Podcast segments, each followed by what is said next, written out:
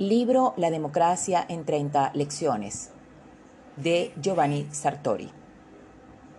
Prefacio. Profesor, ¿pero usted es de derechas o de izquierdas? Iba paseando con Giovanni Sartori y conversando sobre el programa de televisión que estábamos preparando, cuando un señor se le acercó y le dirigió esas palabras. La respuesta me intrigaba también a mí. Buena pregunta, sonrió el profesor. Yo también quisiera averiguarlo desde hace mucho tiempo, pero todavía no lo he logrado.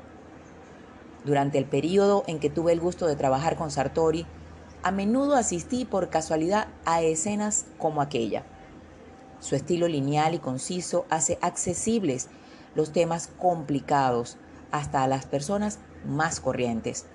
Y comprendí que la gente, entre ellos muchos jóvenes, le aborda con confianza, porque considera a Sartori una fuente autorizada y libre a quien acudir para desenvolverse en el laberinto de la política italiana.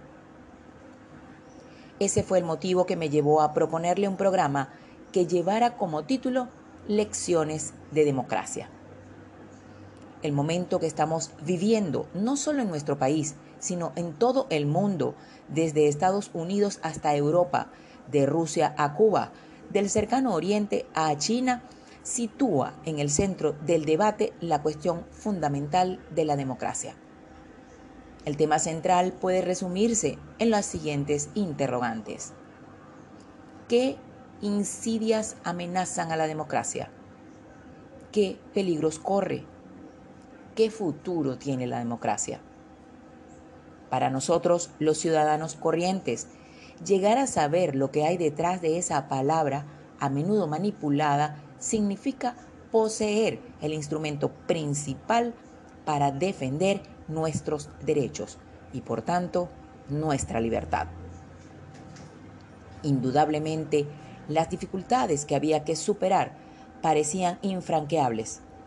Llevar a la televisión un argumento tan complejo significa pedir un esfuerzo excesivo a un público que se ha vuelto cada vez más perezoso por tantos programas estúpidos y sobre todo repetitivos, lo que supone correr el riesgo de un claro rechazo por parte de los telespectadores.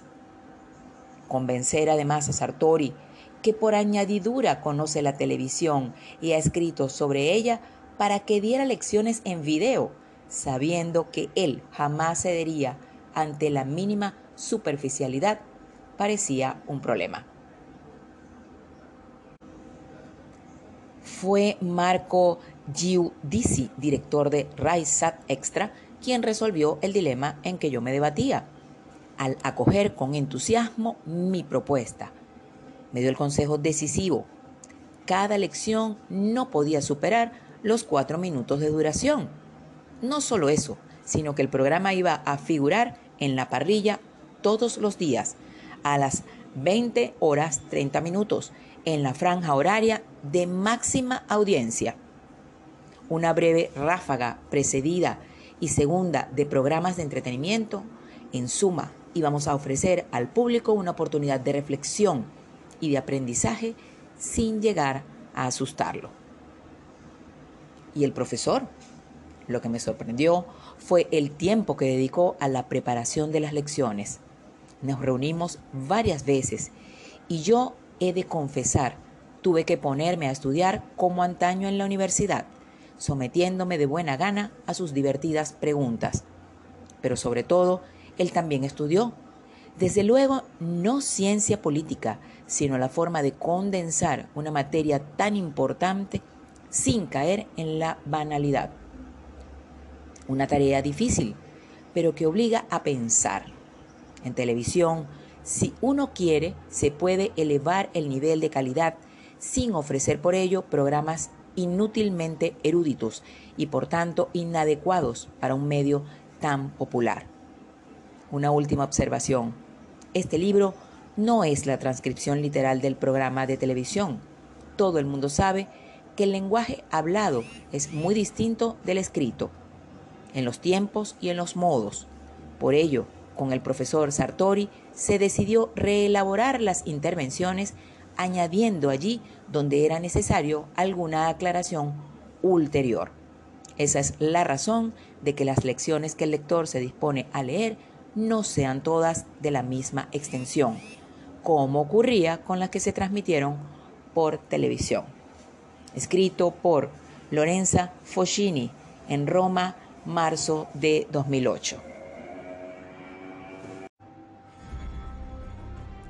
Libro La democracia en 30 lecciones. Autor Giovanni Sartori. Introducción. Siempre me he ocupado y preocupado de la democracia, pero siempre con librotes. El libro inglés, que sigue siendo inglés, The Theory of Democracy Revisited, tiene 550 páginas. El último libro italiano, Democracia, tiene 400, o sea, librotes. La idea de ocuparme del asunto en 30 comprimidos, mejor dicho, microcápsulas, me aterraba. Hizo falta la insistencia y la pacientísima moral de Lorenza Foscini. Gracias para conseguir que yo capitulara en este libro. Ella me decía, usted tranquilo, yo me encargo de todo. Yo tranquilo no estaba, pero que ella se encargó de todo es absolutamente cierto. Mi único mérito fue conseguir ajustarme a los entre 3 y 4 minutos por lección que me habían concedido.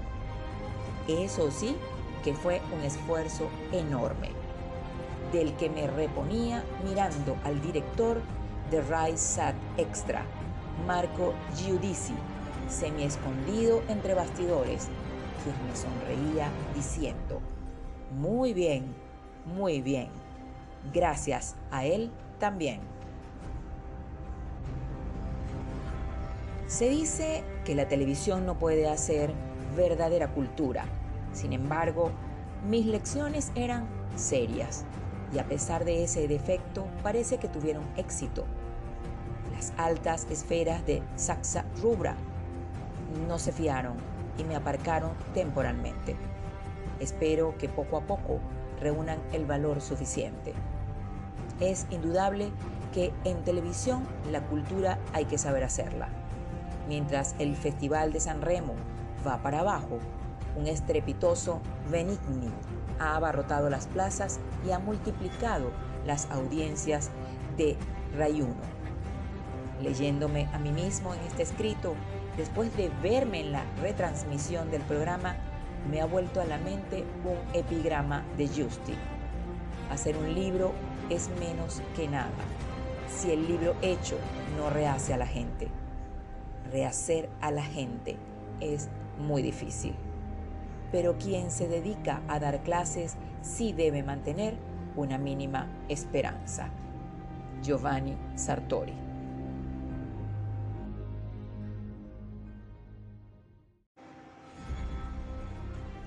Libro La democracia en 30 lecciones.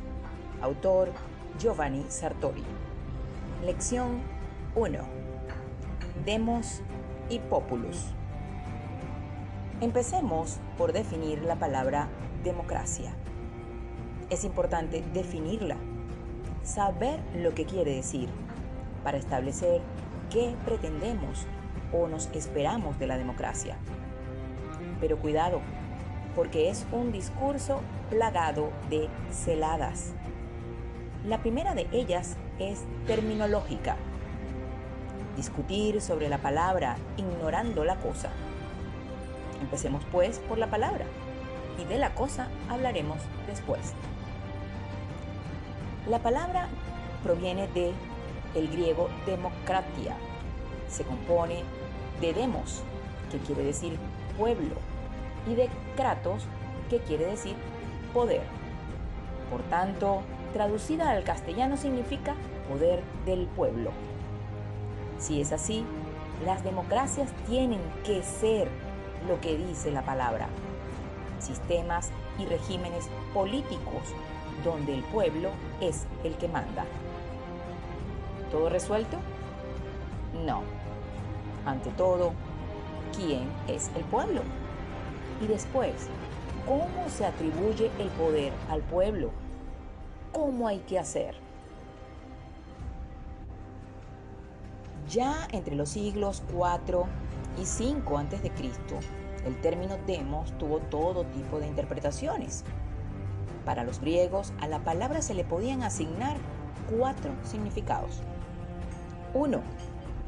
Pletos, es decir, el plenum, el cuerpo de los ciudadanos en su integridad. Aquí el pueblo son, entre comillas, los todos. Segundo, hoy poloi, entre comillas, los muchos. El inconveniente de esta acepción es que se remite a la pregunta ¿cuántos muchos son suficientes para formar un demos? Habría que establecerlo cada vez y eso no puede ser. 3. Hoy pleiones, entre comillas, los más. En cambio, esta es una acepción fundamental porque la democracia se fundamenta, como veremos, en una regla mayoritaria que deriva de esta acepción. Y cuatro, oclos, entre comillas, la multitud, una concentración ocasional que, no obstante, puede calentarse. En Atenas, la multitud era importante porque se trataba de una democracia directa, pero recobra su importancia a medida que la democracia de los modernos ha ido activando a las masas y se sirve de ellas. Dejando a los griegos, el discurso se vuelve aún más complejo, en cuanto el demos se reconvierte en el latino populus, porque los romanos y más aún la cultura medieval hacen de populus tanto un concepto jurídico como una entidad orgánica. Por último, cabe recordar un significado que en parte es aristotélico y marxista. El demos para Aristóteles son los pobres. Para Marx, el pueblo es el proletariado. Con esta óptica, el pueblo es una parte del demos, la más pobre o la más numerosa. Como puede verse, la complicación no es poca, pero hoy puede simplificarse con dos nociones operativas de democracia, en el sentido de que consideran la democracia por su forma de operar. En este contexto encontramos el principio de mayoría absoluta o bien de mayoría relativa. El primero quiere decir los más tienen todos los derechos, mientras que los menos, la minoría, no tienen ningún derecho. En cambio, el principio de mayoría relativa se concreta así. Los más tienen derecho a mandar, pero en el respeto de los derechos de la minoría. Por tanto, desde un punto de vista operativo, el demos es una mayoría, o bien absoluta o bien moderada, y la doctrina es prácticamente unánime al afirmar que la democracia tiene que inspirarse en el principio de mayoría limitada o moderada.